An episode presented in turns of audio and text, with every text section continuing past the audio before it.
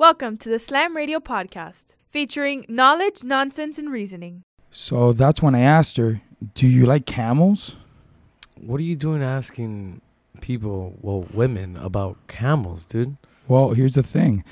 I asked her that because it is hump day, everybody. Happy Wednesday. Of course. This is knowledge Nonsense. and reasoning with Jonathan. and Raul. Howdy, howdy, howdy.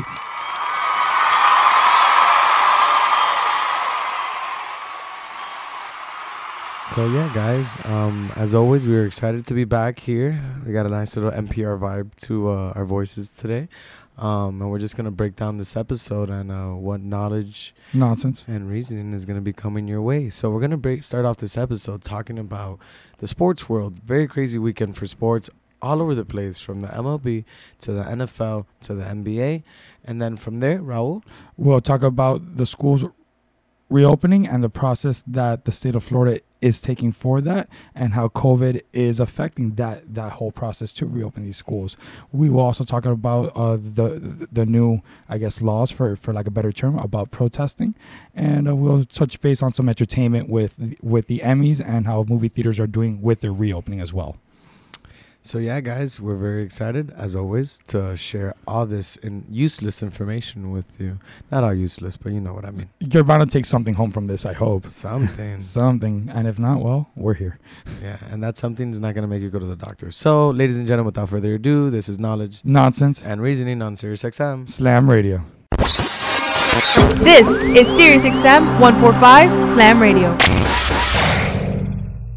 I adopted Bento in 2010 from a shelter. This cat makes me make art. He's always motivating me to draw pictures of him. He just is motivating artistically. He's my best friend, but a lot of people know him as Keyboard Cat. Keyboard Cat, YouTube star and shelter pet. Amazing adoption stories start in shelters. Start yours today. Visit theshelterpetproject.org to find a pet near you. Brought to you by Maddie's Fund, the Humane Society of the United States, and the Ad Council. 180 over 111 and I had a stroke. I couldn't speak or walk. This is high blood pressure. Get back on your plan. Go to loweryourhbp.org. Brought to you by the American Stroke Association, American Medical Association, and the Ad Council. We'll be back with knowledge, nonsense, and reasoning on SiriusXM 145 Slam Radio. Good morning, amigo. And then I'd have one more question for him. Did you take steroids? Calm down. Did you take steroids? Why? How can I do why- all of that and then not ask him? But why would you do that? He's not gonna answer that question. Why would he answer such a question? Why not? I'm asking him. I bet you he answers the other two very nicely without a problem. Yeah, so why can't he answer the last one? He's gonna hang up on us. Why can't he answer the last one? He's gonna hang up on us. Just tell me no, he didn't. I'm giving him an opportunity for me to no longer judge this based on what I heard from one person in the New York Times. I don't want to believe it. He didn't take steroids. He ate plátanos.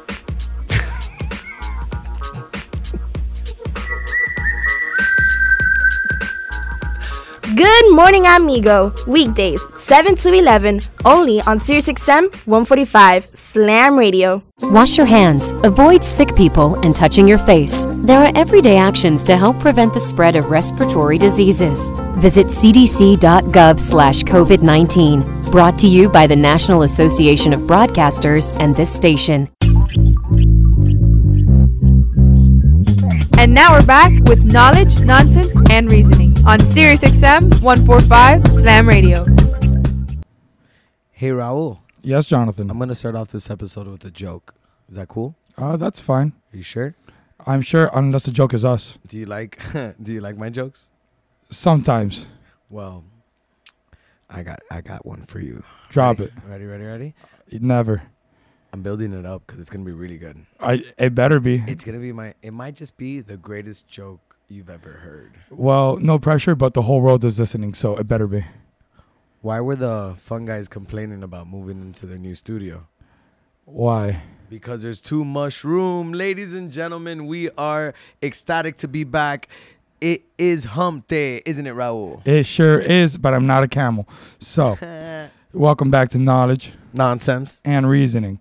So, Jonathan, uh, I know that you're very excited to talk about this. Drop it for me. What's up with the Heat? Ladies and gentlemen, the Heat lost. Finally. You know, they went up 2 0 on the Boston Celtics, which a lot of people didn't expect. Um, and going into game three, Gordon Hayward came back, and Brad Stevens did the did and what Brad Stevens does was gather his team, regroup, and watch film. They attacked the Heat in a different manner. You know, they were they were a lot more patient when it came to to the Heat's defense. So, you, in case you didn't know, for other people that are listening that don't know, the Heat are one of the teams that play the most zone defense in the NBA by a lot. And- They've mastered it almost. yeah, no, and they're really good at it. But other teams could pick it up quick. You know what I'm saying? Not that other people could pick it up quick, but for the most part, other teams could come in and they could break it Well, down. not I- most teams, but the Celtics is a team that's capable of that. right, sure. you know. So I mean, I could give you a small instance. You know, I've gone to I've gone to shoot some shoot the rock. You know what I'm saying? At LA Fitness and in parks and stuff in my couple years that I've been playing basketball. But Dan, if you're from Miami, you know how legendary those LA fitness games are. They're super legendary. So what I'm saying is that, um, as when you're running like a two three, you know what I'm saying? You have Yeah. two two at the top of the key and three Down low by the basket. So those two, what's open, the middle, Yeah. right? Not saying that that's what the Heat were doing, but that's just an example on how you could penetrate that defense. Okay. So I guess what I'm trying to, the point that I'm trying to make is that that's exactly what the Boston Celtics did. I want to say that the Heat are playing some a similar style defense to what I just mentioned, like a two-three style defense, because once the interior was penetrated, making those two defenders at the top of the key crash in, it left a lot of space for three-point shooting. Let alone that once that space was created, you have defenders, specifically the Miami Heat, um, coming up to cover those three point shots and having windows underneath the basket. So these guys played it very well. And I mean, even with that being said, Well, that's a point that that I would love to touch base on because the Celtics are not a big team. They're They- not? They're built pretty small. Think about it. And even then, uh, I believe that majority of the lineups that they ran were very small lineups where where Jayson Tatum and sometimes even Jaylen Brown played center. uh, yeah, you're absolutely correct. They on paper they only have two centers really. Um, Daniel Theis and- and Enes Kanter and Enes Kanter only played four minutes. Crazy. I'm sorry. I'm sorry. I'm sorry. Six minutes. It's okay. I'll forgive you this time. You sure? I'm I'm sure, but don't do it again, please. So with that being said, Daniel Daniel Theis did play 24 minutes, but that's nothing compared to the workload that Jaylen Brown, Jayson Tatum, Kemba Walker, Marcus Smart, and Gordon Hayward did.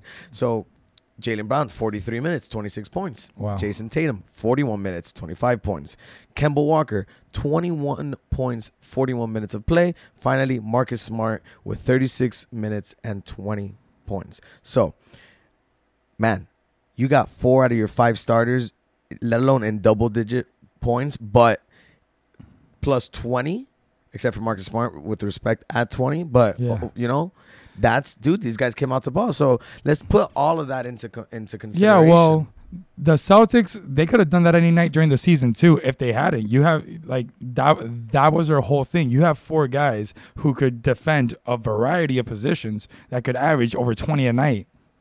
easily and, Easily. and those guys played majority of the game. Once again Yeah. you saw i just i just mentioned the minutes. Yeah. and then we look at the bench. Gordon hayward is leading the way with 30 minutes of play six points five rebounds four assists. But even with that being said he was kind of like a key to the style of play. Like i said specifically getting into the middle leading towards the paint letting other people get open.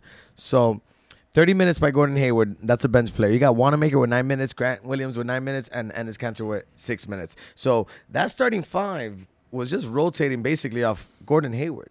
Which is crazy because he's been out for what the last five weeks. I want to say he's been- Almost, yeah. The, with the, I want to say like a high ankle sprain.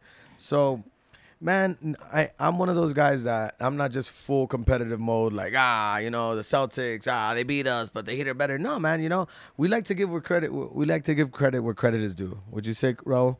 I agree, and it goes then it goes back to we appreciate the game for what it is. Obviously, we're Heat fans, but we're but we're even bigger fans of great basketball. And these guys came out to play, and and and they're trying to make a series. Now, I personally think that that it's a gentleman's sweep, personally. Which, if you don't know what that is, it's uh, sure we didn't get all four games straight, but that's fine. We gave them one, we and uh, we respect it. But I think we're gonna come back strong. Jeez, Raul, that's don't get too cocky, man. So I mean, I mean, hey man, I feel the heat, and I don't mean the weather. That's what I'm talking about, ladies and gentlemen. But with that being said, shout out to the Boston Celtics. Ugh. But they did a great job. Brad Stevens, hell of a coach, man. Um, and he did his homework, bro. He really did. They they slowed down their pace of play a lot, and in doing so, they were they forced less turnovers than they usually do. A lot less turnovers than what they usually do. The Miami the Miami Heat's defense is set so that people make mistakes, and we're top in the lead in in uh, points off turnovers and especially fast break points. We've seen it. We've seen the replays. We got Jimmy buckets out here throwing balls from out of bounds back into play, coming running down the court, and he's boom dunking the ball. You know what I'm saying? We've seen it, and it's not just Jimmy Butler. We've seen it happen over the years. It's just the culture of the Miami Heat. Defense defense leads to baskets, and it's the truth of it. The the um, the Boston Celtics were were shooting at a very high percentage as well. They were shooting at 48.2 percent. That's ridiculous. That's a very That's very, ridiculous. They shot 41 of 85, bro. So not only were these guys playing great offense, great defense for the most part, they were shooting at a very high percentage. The Heat were shooting what you would call an average percentage at 38.8.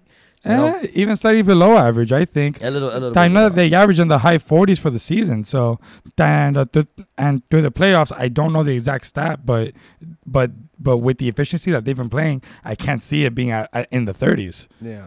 And and and we're looking we're also looking at we live you live with the three point shot, you die with the three point shot. The Miami Heat were twelve for forty four. We shot at a whopping twenty seven point three percent opposed to the Celtics that shot 9 of 26, 34.6%, whatever. They both shot whatever from 3.9. But granted, we shot 44 times, dude, and we made 12 of those shots. You and know? uh, with the shooters that we have, I don't I don't see how that happens. But by the way, big shout out to Tyler Herro. Yeah, I know. that guy- Wow. That guy's been playing Wow, this guy's even that game. He was he was doing great stuff. It was this uh, guy's balling out. It was it was a close game for the most part, man. It's not like we got blown out. Who- Um, Just want to throw a quick stat out there. Who so Tyler Herro had 20 points in the second quarter of that game. Who was the last player to do that? Kobe Bryant in 1997.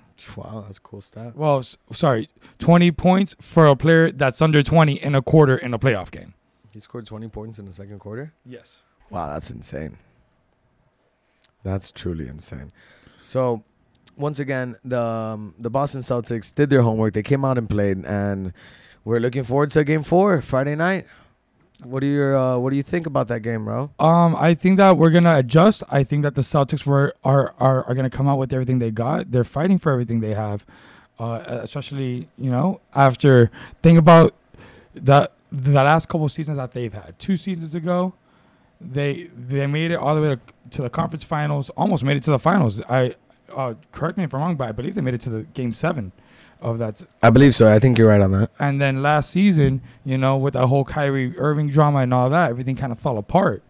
So then to come back this season, you have Jayson Tatum become the star he is. You got Jaylen Brown. You got Gordon Hayward coming back from that gruesome injury to to, to being a helpful point to that offense. Marcus Smart. I didn't expect Marcus Smart to be playing the way he is at, At all. all. At all, at all. So, but with that said, the Heat have blown all expectations out of the out of the ocean at this point. Come on, who would have thought that they were gonna pass the Pacers? Sure, fine, but who really thought that they were gonna beat the Bucks and and in the efficient fashion that they beat them in?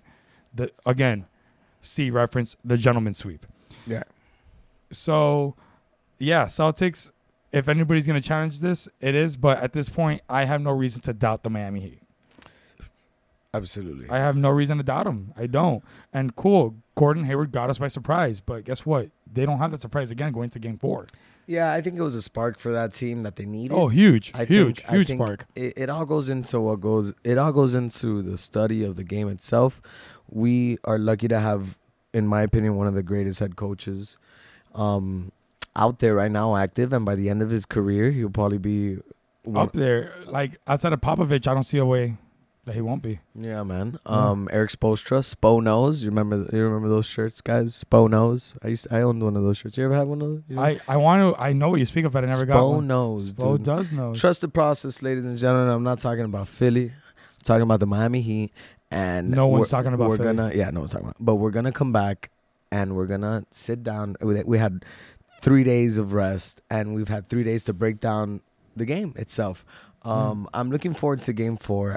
Uh, I think that I think this is going to be a hard fought series, man. I, I don't think it's going to be a gentleman's sweep. I think these guys um, really learn from their game one and game two collapses. Because, dude, you're talking about these guys held the lead first game all three quarters and lost the lead for the first time with three minutes left in the fourth quarter to lose Yeah. the first game. Second game, we were the Miami Heat were down at halftime by I want to say maybe twelve or thirteen points around there, and they found a way to fight back. They took the lead late in the third or early in the fourth, and you know that does a lot to you as a as a player, and and I'm sure, and we a saw it. competitor. Yeah, we saw it. The locker room for Yeah. Boston at, after the game was all Yeah, Uh, uh, you heard about Marcus Smart throwing things, challenging players, and it's so crazy that it was him. But guess what?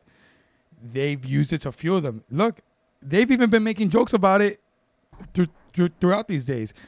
Uh, with um with Enes Kanter, he posted a video saying, "Hey, we hey we, we didn't solve things in the locker room, so we solved it at the pool." And it's him and Marcus Smart trying to throw each other inside the pool.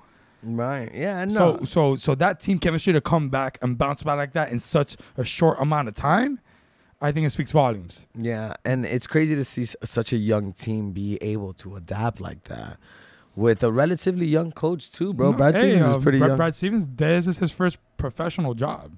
Well, sorry, NBA job. Right. You know what I mean? I think I think what's gonna I think the Heat are gonna win the series. I think the Heat are gonna go to the the Finals. The How crazy, huh? I think we're gonna go against uh, the Lakers, even though the Lakers did lose today.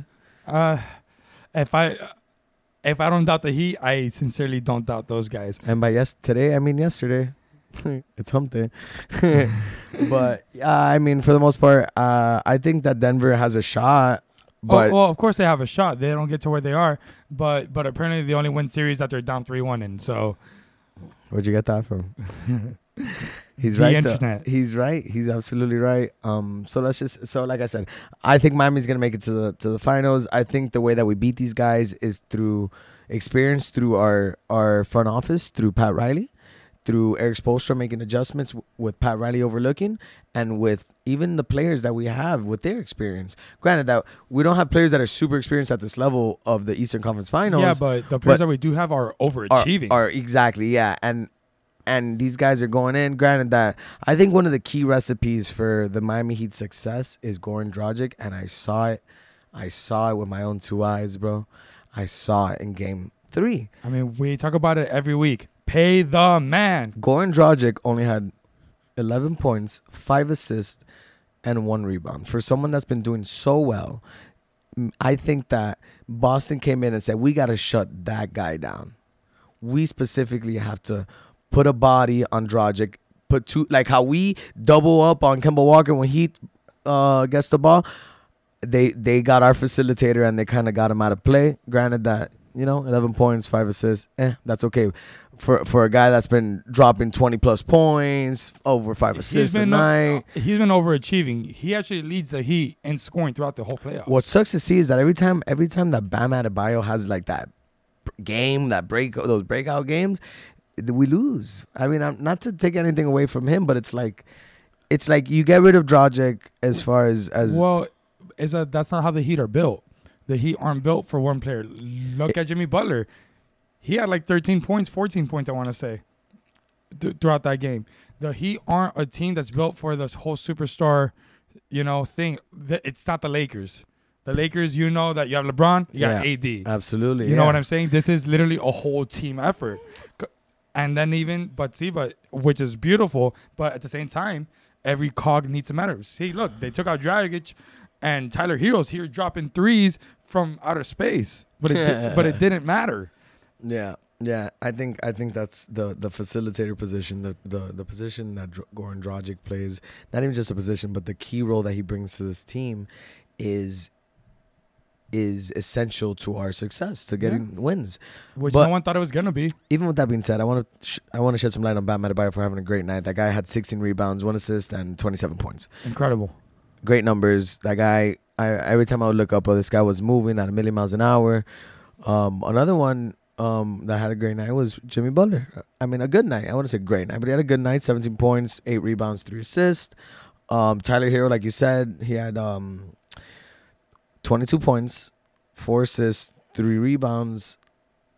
You know, but it also goes back into they took him out of the game late. Not that Yeah. the Heat took him out, like the, he got. yeah, you know, he- like they defended on him towards the second half. Yeah.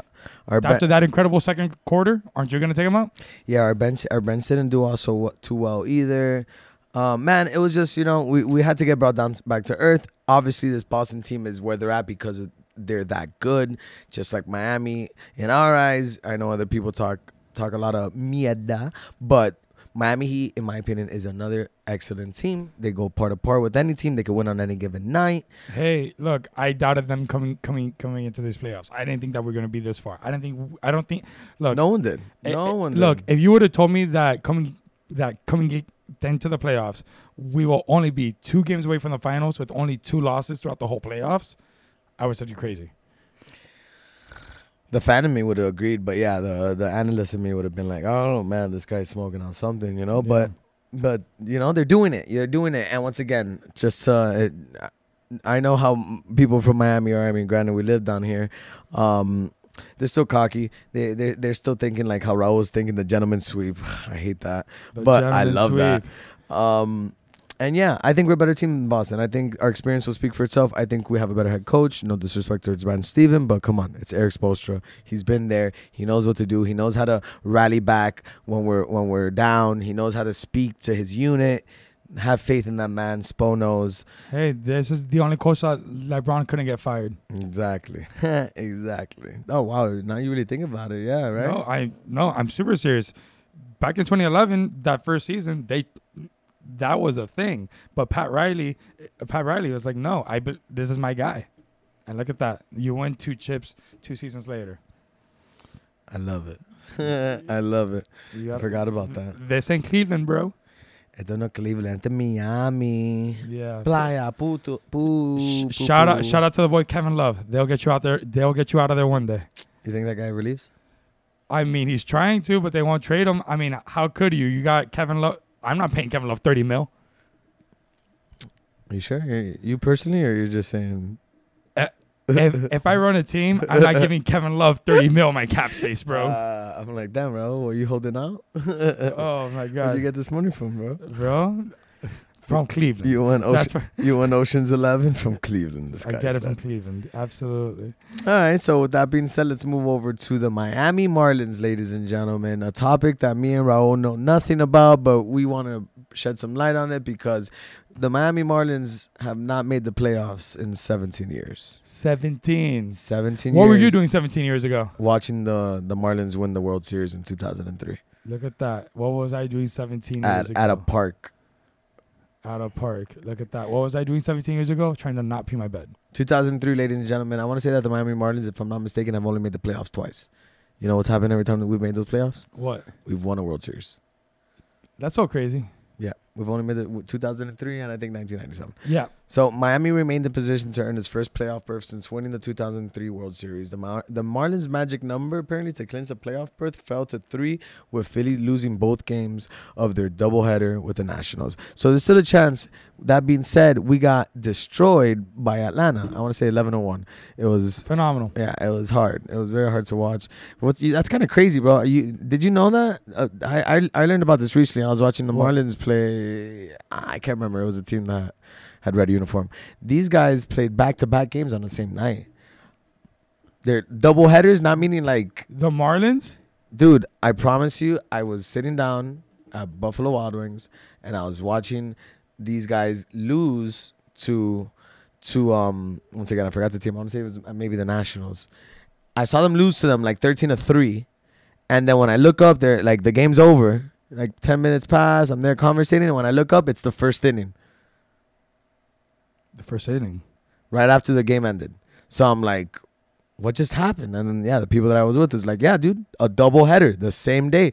And then the Marlins annihilated these guys right back. It was weird, weird, weird, weird, That's weird. very strange. Granted, the reason why we have to do this is because, as you remember, we had over 15 players test positive for COVID. Which caused a two week suspension for the team. Yeah, so we had to be. able- We had now we're we're you know. So with that being said, the MLB introduced an expanded playoff field for the 2020 season, with 16 total teams advancing to the postseason instead of the usual 10. So that obviously works out in our favor. The two top teams in each division, plus the next two teams in each league, advance. Every team plays in a best of three wild card round to begin the postseason. With the top four seeds in each league, the three division winners and the three division runner ups with the best record hosting at their home ballparks. So then you're going to see the MLB take a page out of the NBA bubble scheme, and the playoffs will be moved to hub cities after that. The World Series will be played at Texas Rangers Globe Life Park, ladies and gentlemen. So yeah, man, the Dolphins, uh, the Dolphins, the Miami Marlins still have a chance. We got five games left in the season. We got to win. We got to win. We have to. Magic numbers three. No, so so five, so three out of five. Six. So to quote Paul Rudd from the immortal film Anchorman, it works 100 percent of the time, 60 percent of the time. You're doing a great job. And that's brother. exactly what we need. We need 60 percent of the time. Yep. And let's see what we'll talk about this more once some of these games come into play. Um, but we're excited, man. I I I, I like baseball. It's you know I respect baseball above Uh, all. yeah, see, I respect it. I don't like it. I respect ba- I don't baseball, necessarily especially as a. Hispanic. I, I definitely grew up with the respect of our brethrens and sis- or our brethrens playing baseball like that. So, with that being said, guys, we'll we'll cover it closely, and hopefully next week we got some good news for you guys on behalf of the Miami Marlins. But once again, crazy weekend for sports, man. You're talking about this past Saturday we had the UM, the University of Miami Hurricanes, the football team, playing the Louisville no sé and they were ranked 18. The Miami Hurricane, in case you didn't know, Raul, are ranked 17 in, in NCAA polls.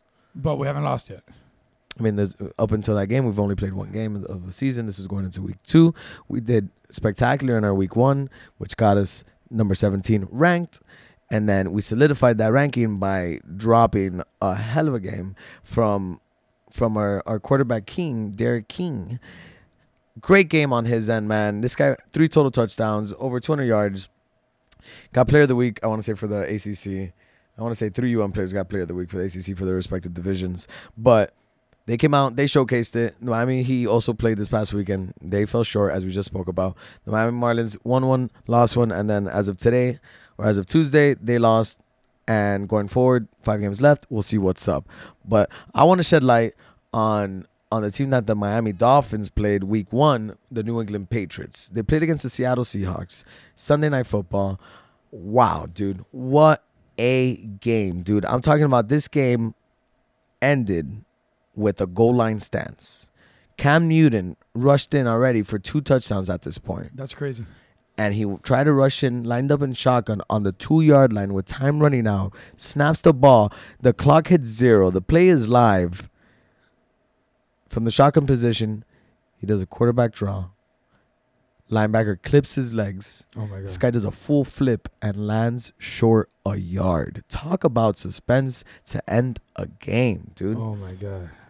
Dude. And let me tell you something, bro. Russell Wilson has shown no signs of slowing down as a premier passer. He's a legitimate MVP. And yet, And it's only week two, and dude. yet, fun fact: he's never received an MVP vote before. That's ridiculous, dude. This guy does it all with his feet, with his arms. He's a great leader in the locker room. That guy's a winner. That guy's a winner no matter what. Look, you go through all these different teams that the that the sea that the Seahawks have gone through throughout his whole time. What's the one constant? Marshawn Lynch isn't there anymore. Richard Sherman's not there anymore. All these guys aren't there anymore. But who is? Russell Wilson. This guy's a winner in life, in t- in sports, all around. And and look, coming into this, I thought that he got coddled and babied because because of those same weapons I just spoke about. But guess what? He's proven without those weapons, he will win. Yeah, man. That guy's a winner.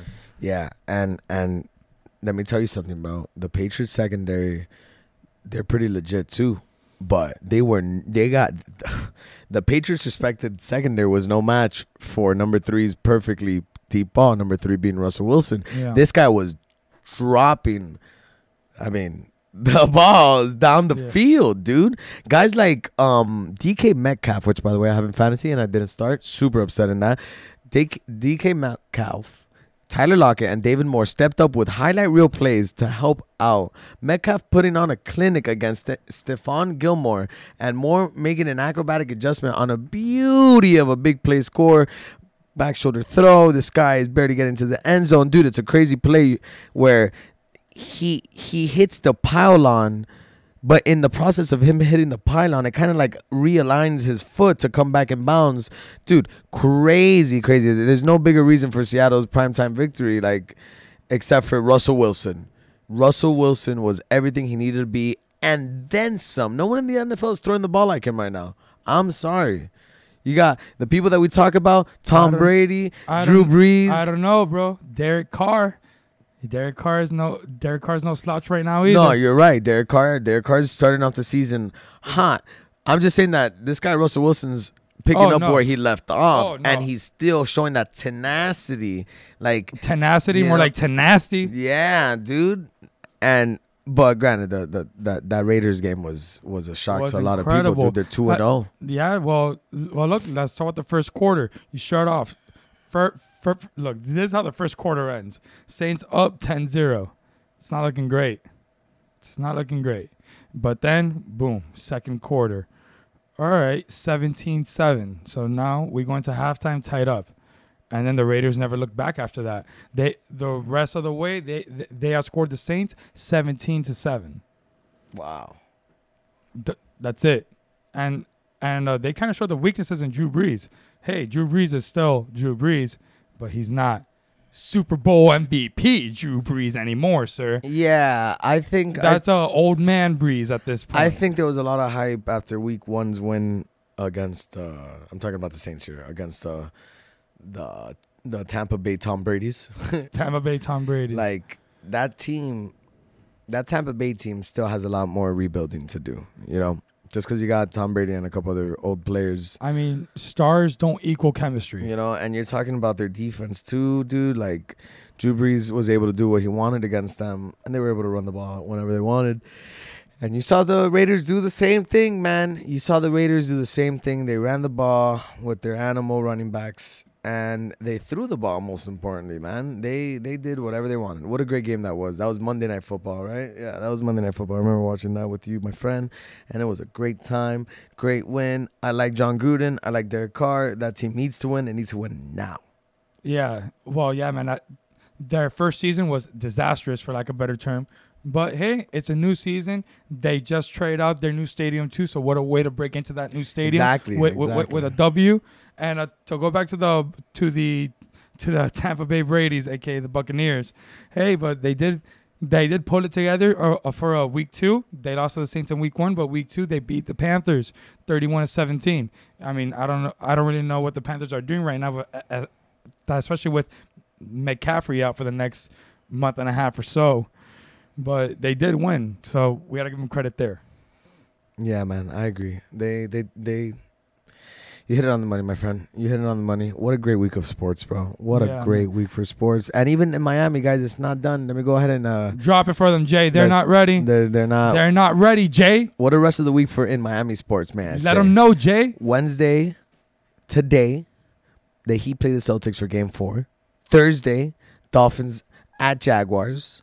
Thursday night football, prime time, Miami Dolphins. I really hope we get a win because it, there's nothing worse than losing, let alone losing on national television when there's no other football to be watched and everybody's watching that. Granted, know, granted that, know. that that the quarterback from the Jaguars and our quarterback Fitzpatrick have been throwing jabs about what's cooler, a beard or a mustache. Who? Gardner Minshew? Yeah, he's basically yeah. But I like that guy though. I like that guy too. I like that guy Ryan. Fitzpatrick was like, Well, like but what is cooler, beards or mustaches? I mean, coming from someone that only has a a nice little stash. Um, I like beards, bro. I mean, I have both. So exactly. Like if you have a beard, I'm pretty sure you could have a sick mustache. Some, eh, not always. You, you you know how long it took me to grow out a mustache, but I but I have a but I have a giant beard out in a week. oh, you have a mustache? Who would have thought? So- I I thought it was a caterpillar resting on my face So the first yeah, week. that guy from ja- the Jaguars basically ended the conversation by saying, "I guess I got to respect my elders. You know, I'm just gonna take the high road and respect my elders, even if they're much, much elder. Whatever. I don't care. Ryan Fitzpatrick still has an arm. I don't care. I don't care. I don't care. I don't care. Old Whatever. man Fitzpatrick. Two was there on the bench eating popcorn. Whatever. So Thursday we got that Dolphins at Jaguars. Friday the Heat play again, Game Five, and then Saturday is the rivalry of rivalries, UM versus FSU. It's in Tallahassee. Sports bars are open, not bars, but sports bars and grills are open, guys. So I could imagine people are gonna be going out, and then we end the weekend with, if necessary, Game Six Heat Celtics. If necessary. This time next week, we're going to talk about how the Heat are going to the finals. Granted, this is all while the Marlins make their playoff push for the final week of the regular season. Sixty percent of the time, all the time. And if you really, really want to get even deeper into what's going on in Miami sports, Always. the FIU football kicks off its season on a Saturday. Or on Saturday. Pause up. Hashtag.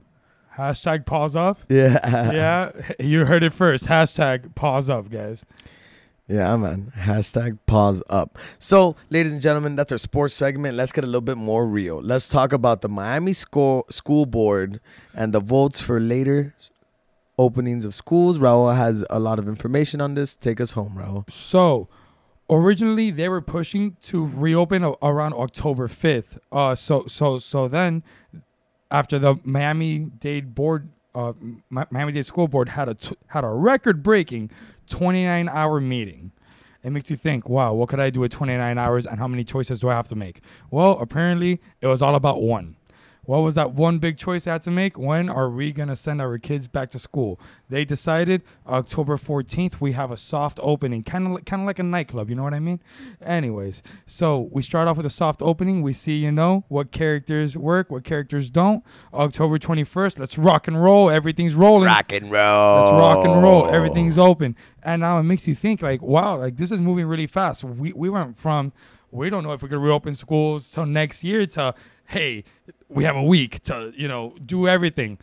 And it makes you think 20 it took it took a 29 hour meeting to decide this and these numbers keep falling down especially within schools and it makes you wonder why do you wonder why these numbers are falling so rapidly jonathan Why are they falling so rapidly, Raul? because in the state of Florida, if your if your child went back to school, remember guys, at this point we're talking about Florida, not just Miami Dade. There are counties who are fully functioning schools right now.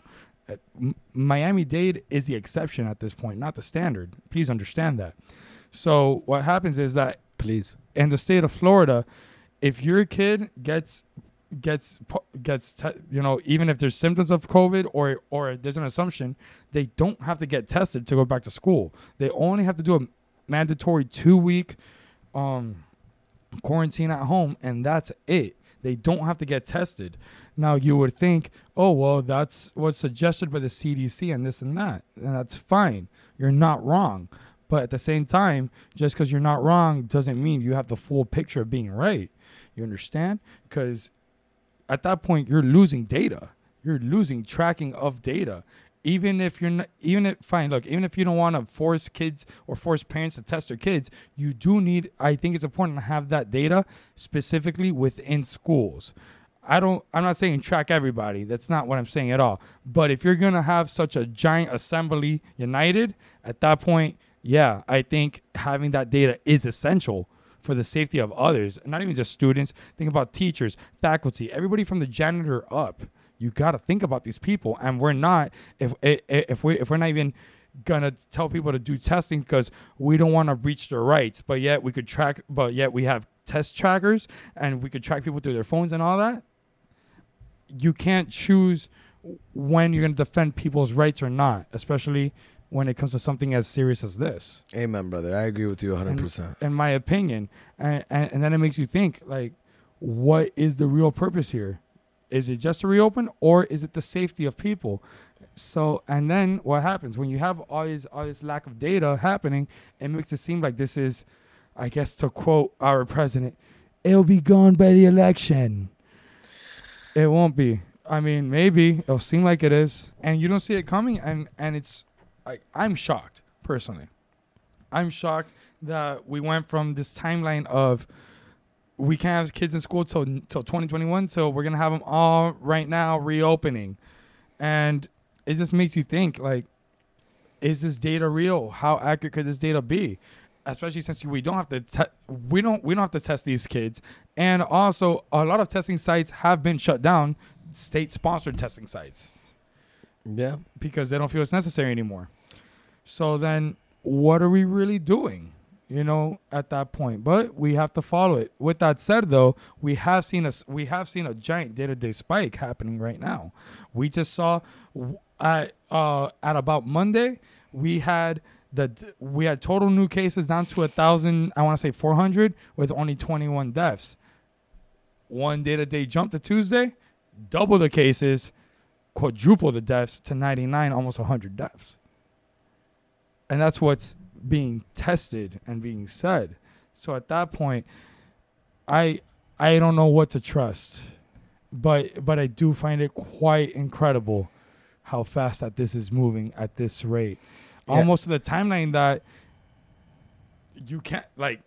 It almost seems like Trump's crazy claims of it being on by election are going to be the most accurate claims that we've heard in throughout this whole thing. Just makes you think if he has anything to do with the speed of. uh I mean, him is this, him, this, him and DeSantis are boys. They go golfing. Yeah, well, um, DeSantis won won back in 2018 with the backing of Donald Trump.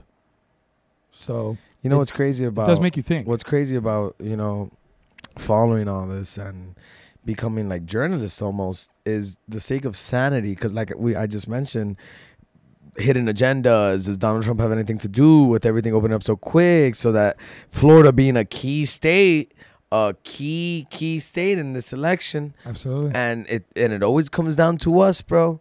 It always comes down to Florida. Why else would you want the economy a little bit more booming? You know what I'm saying? You don't want to talk about you don't want to oh more, you don't want Florida to go into a deeper hole with unemployment, so let's just open everything up. Once again, what's hard about this from from our standpoint is that we literally just have to wait. Like we could sit here and just put on our little tin hats and be like, ah, it's all part of a plan. I COVID mean- is still really, really, really important. I Like not mean, important, that's but I mean, but that's the thing. Even if it is part of a plan or not, that's irrelevant. Unfortunately, in my opinion, I think that's irrelevant. I think what's relevant here is what is happening, the actual actions happening, the intention. We we, we want to know the intention. we're never gonna know. But yeah, that's irrelevant. We just have to maneuver with the actions and and and and just analyze that because that's all we really have out of real honest take. The actual actions. What is open, what is not opening, and how are they opening it? You understand? And and it's crazy because we want to open up schools, but then the CDC says that you can't even go trick or treating. But we're gonna stick kids in a classroom for five plus hours. Qu- and and something that really alarms me is we don't even see adjustments being made about how many I I haven't read anything about oh we're gonna reopen schools but we'll cut back on how many kids we have in a class. I, I have not read anything about that. And that's what I find very alarming. The fact that there is no compromise to this. The like remember yeah, first- I, I, I'm on. Yeah, you go, got go like, on, go on, go on. You got like first we were talking about oh we'll do a part time reopening slowly. Now it says we're gonna have everybody in there. If everybody goes cool, so like and and and they want to start off with, and this is what they want to start off with too, disabled kids, and kindergartners, first graders, and second graders. Kids with special needs, Raul. Kids with special needs. I'm sorry, my mistake. Great. So, and and it makes you think like, why are we putting the the youngest and special needs, and those are that's the front line to reopening. Yeah, Yeah, pre-K, kindergarten, first grades, and special needs kids. that's it's it's That is the front line, and then the next day is when they bring in second grade plus all the way to twelfth. I don't know, man. I think it's too risky. I personally, I, I, just don't know.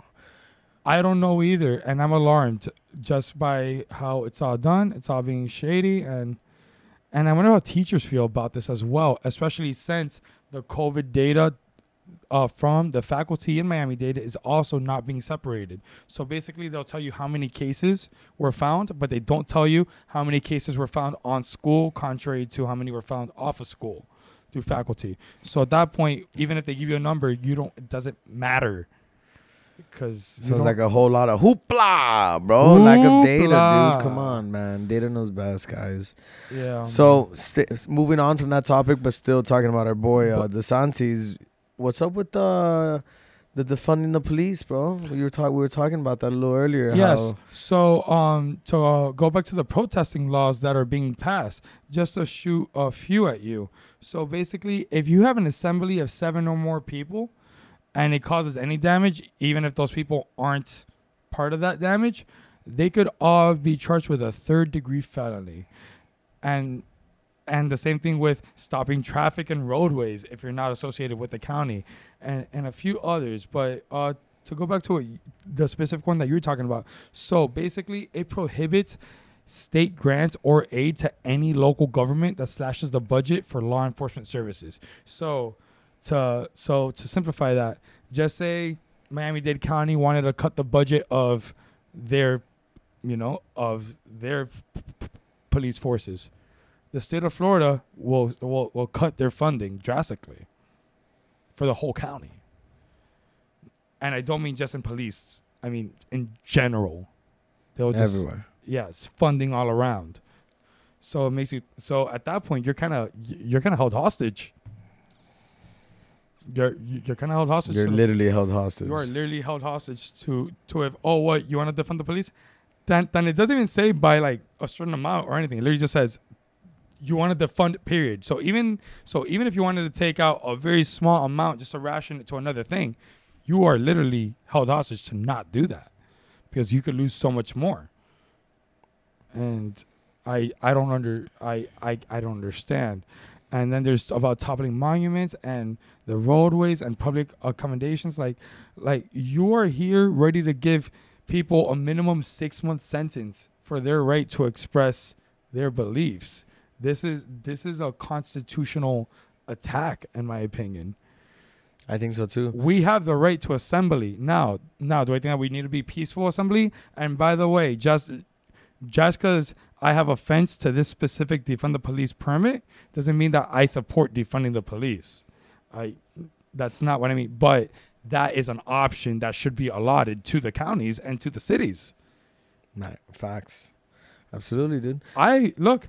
I personally think that we don't need to defund. I think if anything, we need to add more to fix their training and be more selective of the people that we get. May, maybe if they had more funding, they could be more selective of who they have. Yeah, I don't think that they need more money. I think that they need to use the money that they're getting a lot wiser.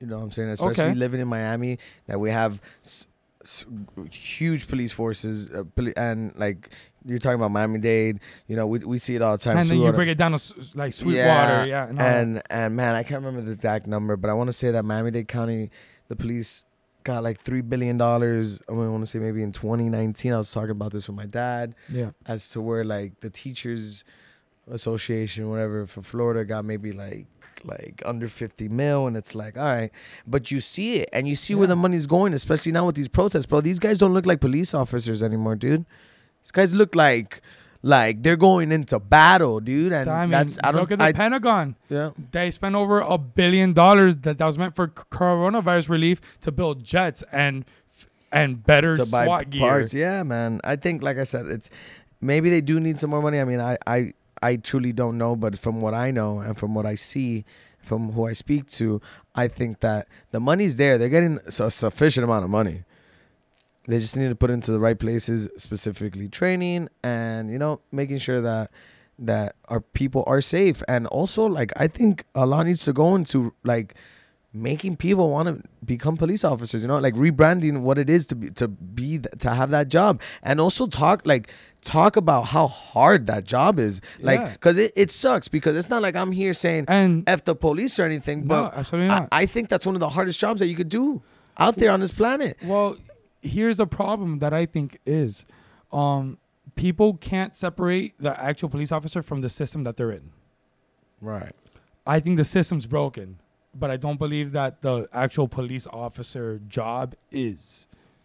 But like we do have a system that creates a lot of leeway, and then if you put all these laws in in motion, you're not gonna you're not gonna tell. The only people that you're going to attract are people who want to have more leeway to abuse power, because that's what you're creating. Unfortunately, whether that's the intention or not, I don't know, but that's what you're creating. Yeah, you are creating more leeway for trouble. You are. And and the only reason that I would suggest even more funding is to better train people. I think I I again look. I'm not a police officer. Hey, I don't even know what I'm talking about. I probably don't know what I'm talking about. But from what I notice, it seems more of a quantity versus quality type of issue. Yeah. If we focus more on the quality, we won't need so much quantity.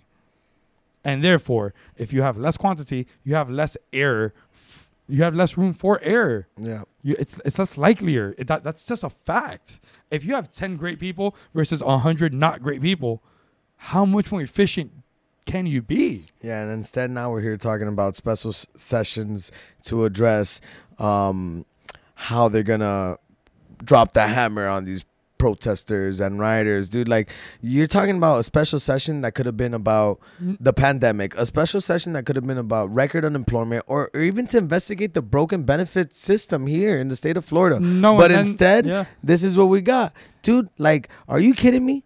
Like, you don't think that this is a distraction because And then their reasoning is just ridiculous as well. They like they talk about look at what's happening in Portland with with these quote unquote raggedy Antifa type people. What?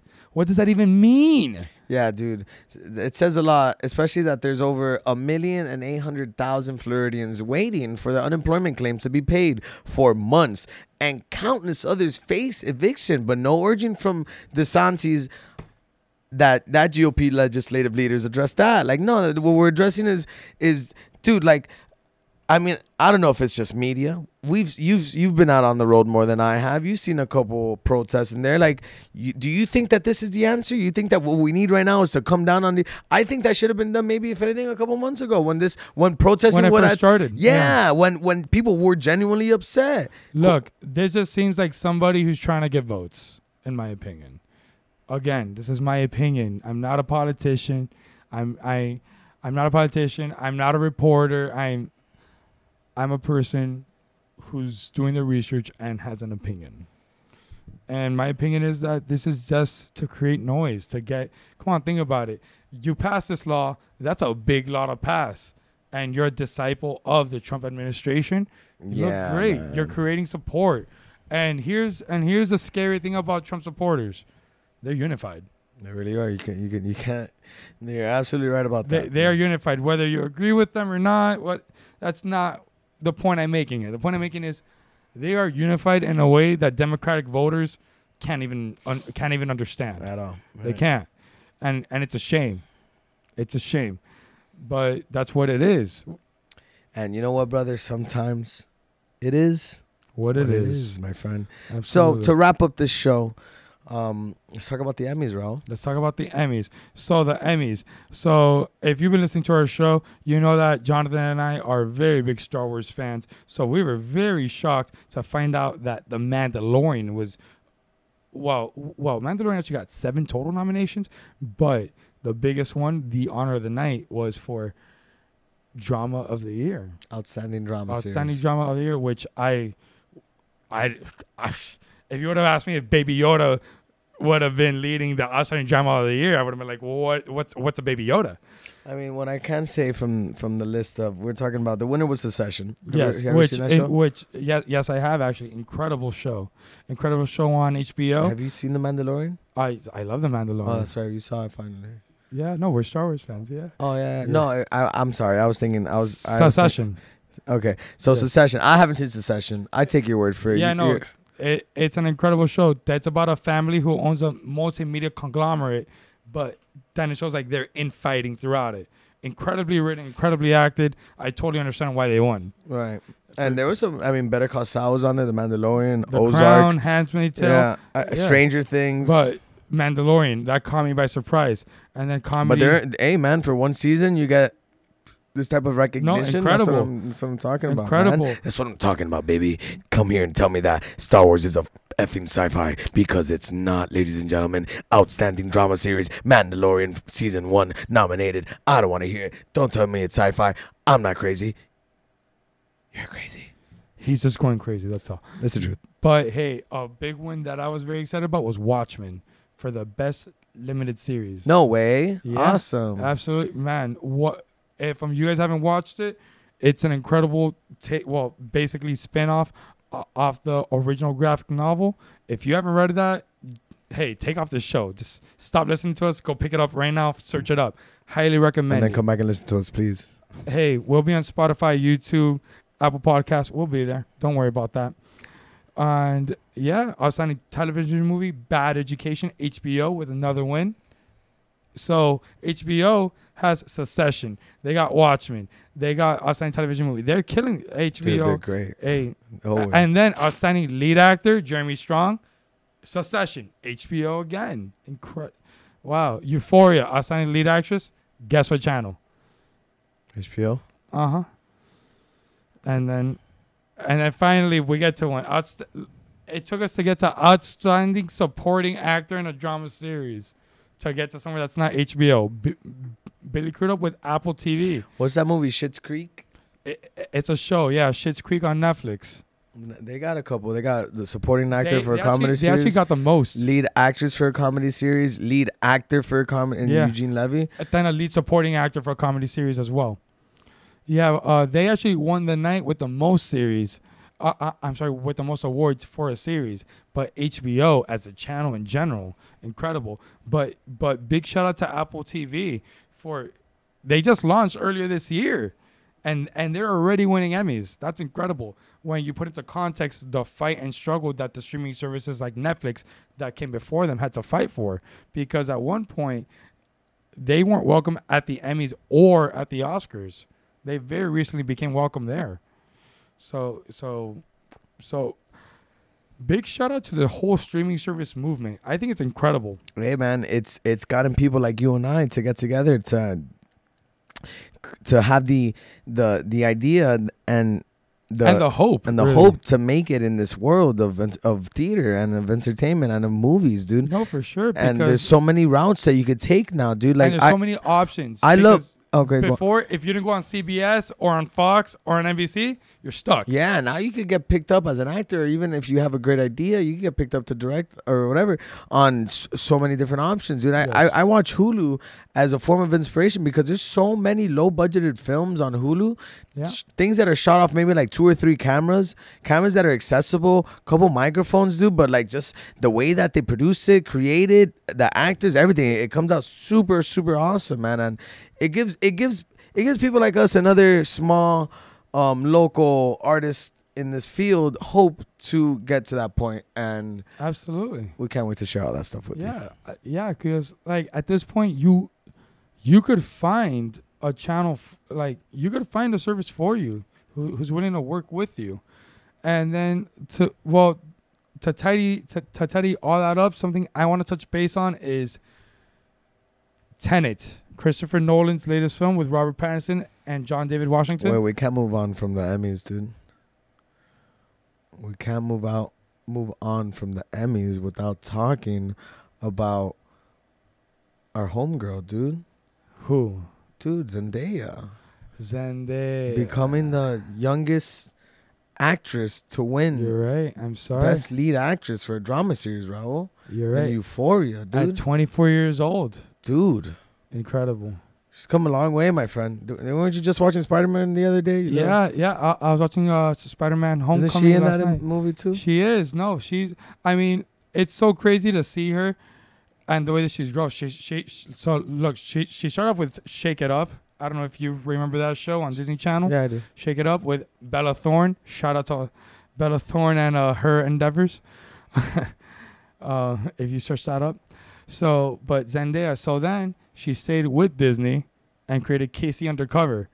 The, f- by the way, she she she was the first female to be the executive producer of her own show and star in it as well on Disney Channel. Big shouts to her, man. Big, Big shout shouts out. to her. And then still in the Disney family, you go to Spider Man, and then what does she do? She goes to HBO and creates Euphoria, which is very not Disney friendly. Super not Disney But friendly. hey, it went to the youngest Emmy out there for the at the youngest age for leading actress. Lead actress in drama series. Incredible, and then that's led to some other opportunities that are that uh, you'll catch very soon. And yeah, we're very happy. It's just cool to see. I mean, no disrespect towards Jennifer Aniston. I think she's a. I mean, bro, come on, Jennifer Aniston. But dude, she beat Jennifer Aniston. I don't care what No, anybody well, says. No, well, she beat a lot of people. She beat Jennifer Aniston. She Laura beat- Linney, uh, Jodie Comer, bro. Have you seen that show? Ozark? Ozark, Killing Eve, bunch of shows. I've seen. I haven't seen Killing Eve. I've seen Killing Ozark. Eve, Ozark you should. You should. All right, to wrap up the show, Raul, talk to me about Tenet. Tenet. So Tenet, a bunch of movie theaters reopened to show Tenet, which you know is the latest Christopher Nolan film, filmed solely on IMAX, and unfortunately, these movie theaters made the wrong choice. They are losing money being open to show this film, and this film itself is losing money.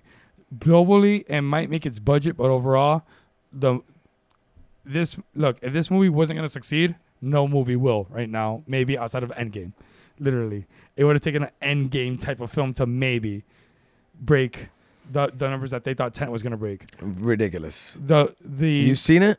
I have not seen it Let's yet. go watch it. Oh, right where- now. Oh, I don't know about right now. No, but- right now we're gonna go watch it. With Okay, that being fine. said, let's go, Raul. Thank you guys so much for listening to the show. this is um, where- knowledge. knowledge, nonsense, We'll try it one more time. This is knowledge nonsense, and reasoning, ladies and gentlemen. and we're gonna watch Tenet. Till next week. Bye. Bye. The views and opinions expressed on knowledge, nonsense, and reasoning are entirely those of the host, guests, and callers and do not necessarily reflect the opinions of Slam Radio.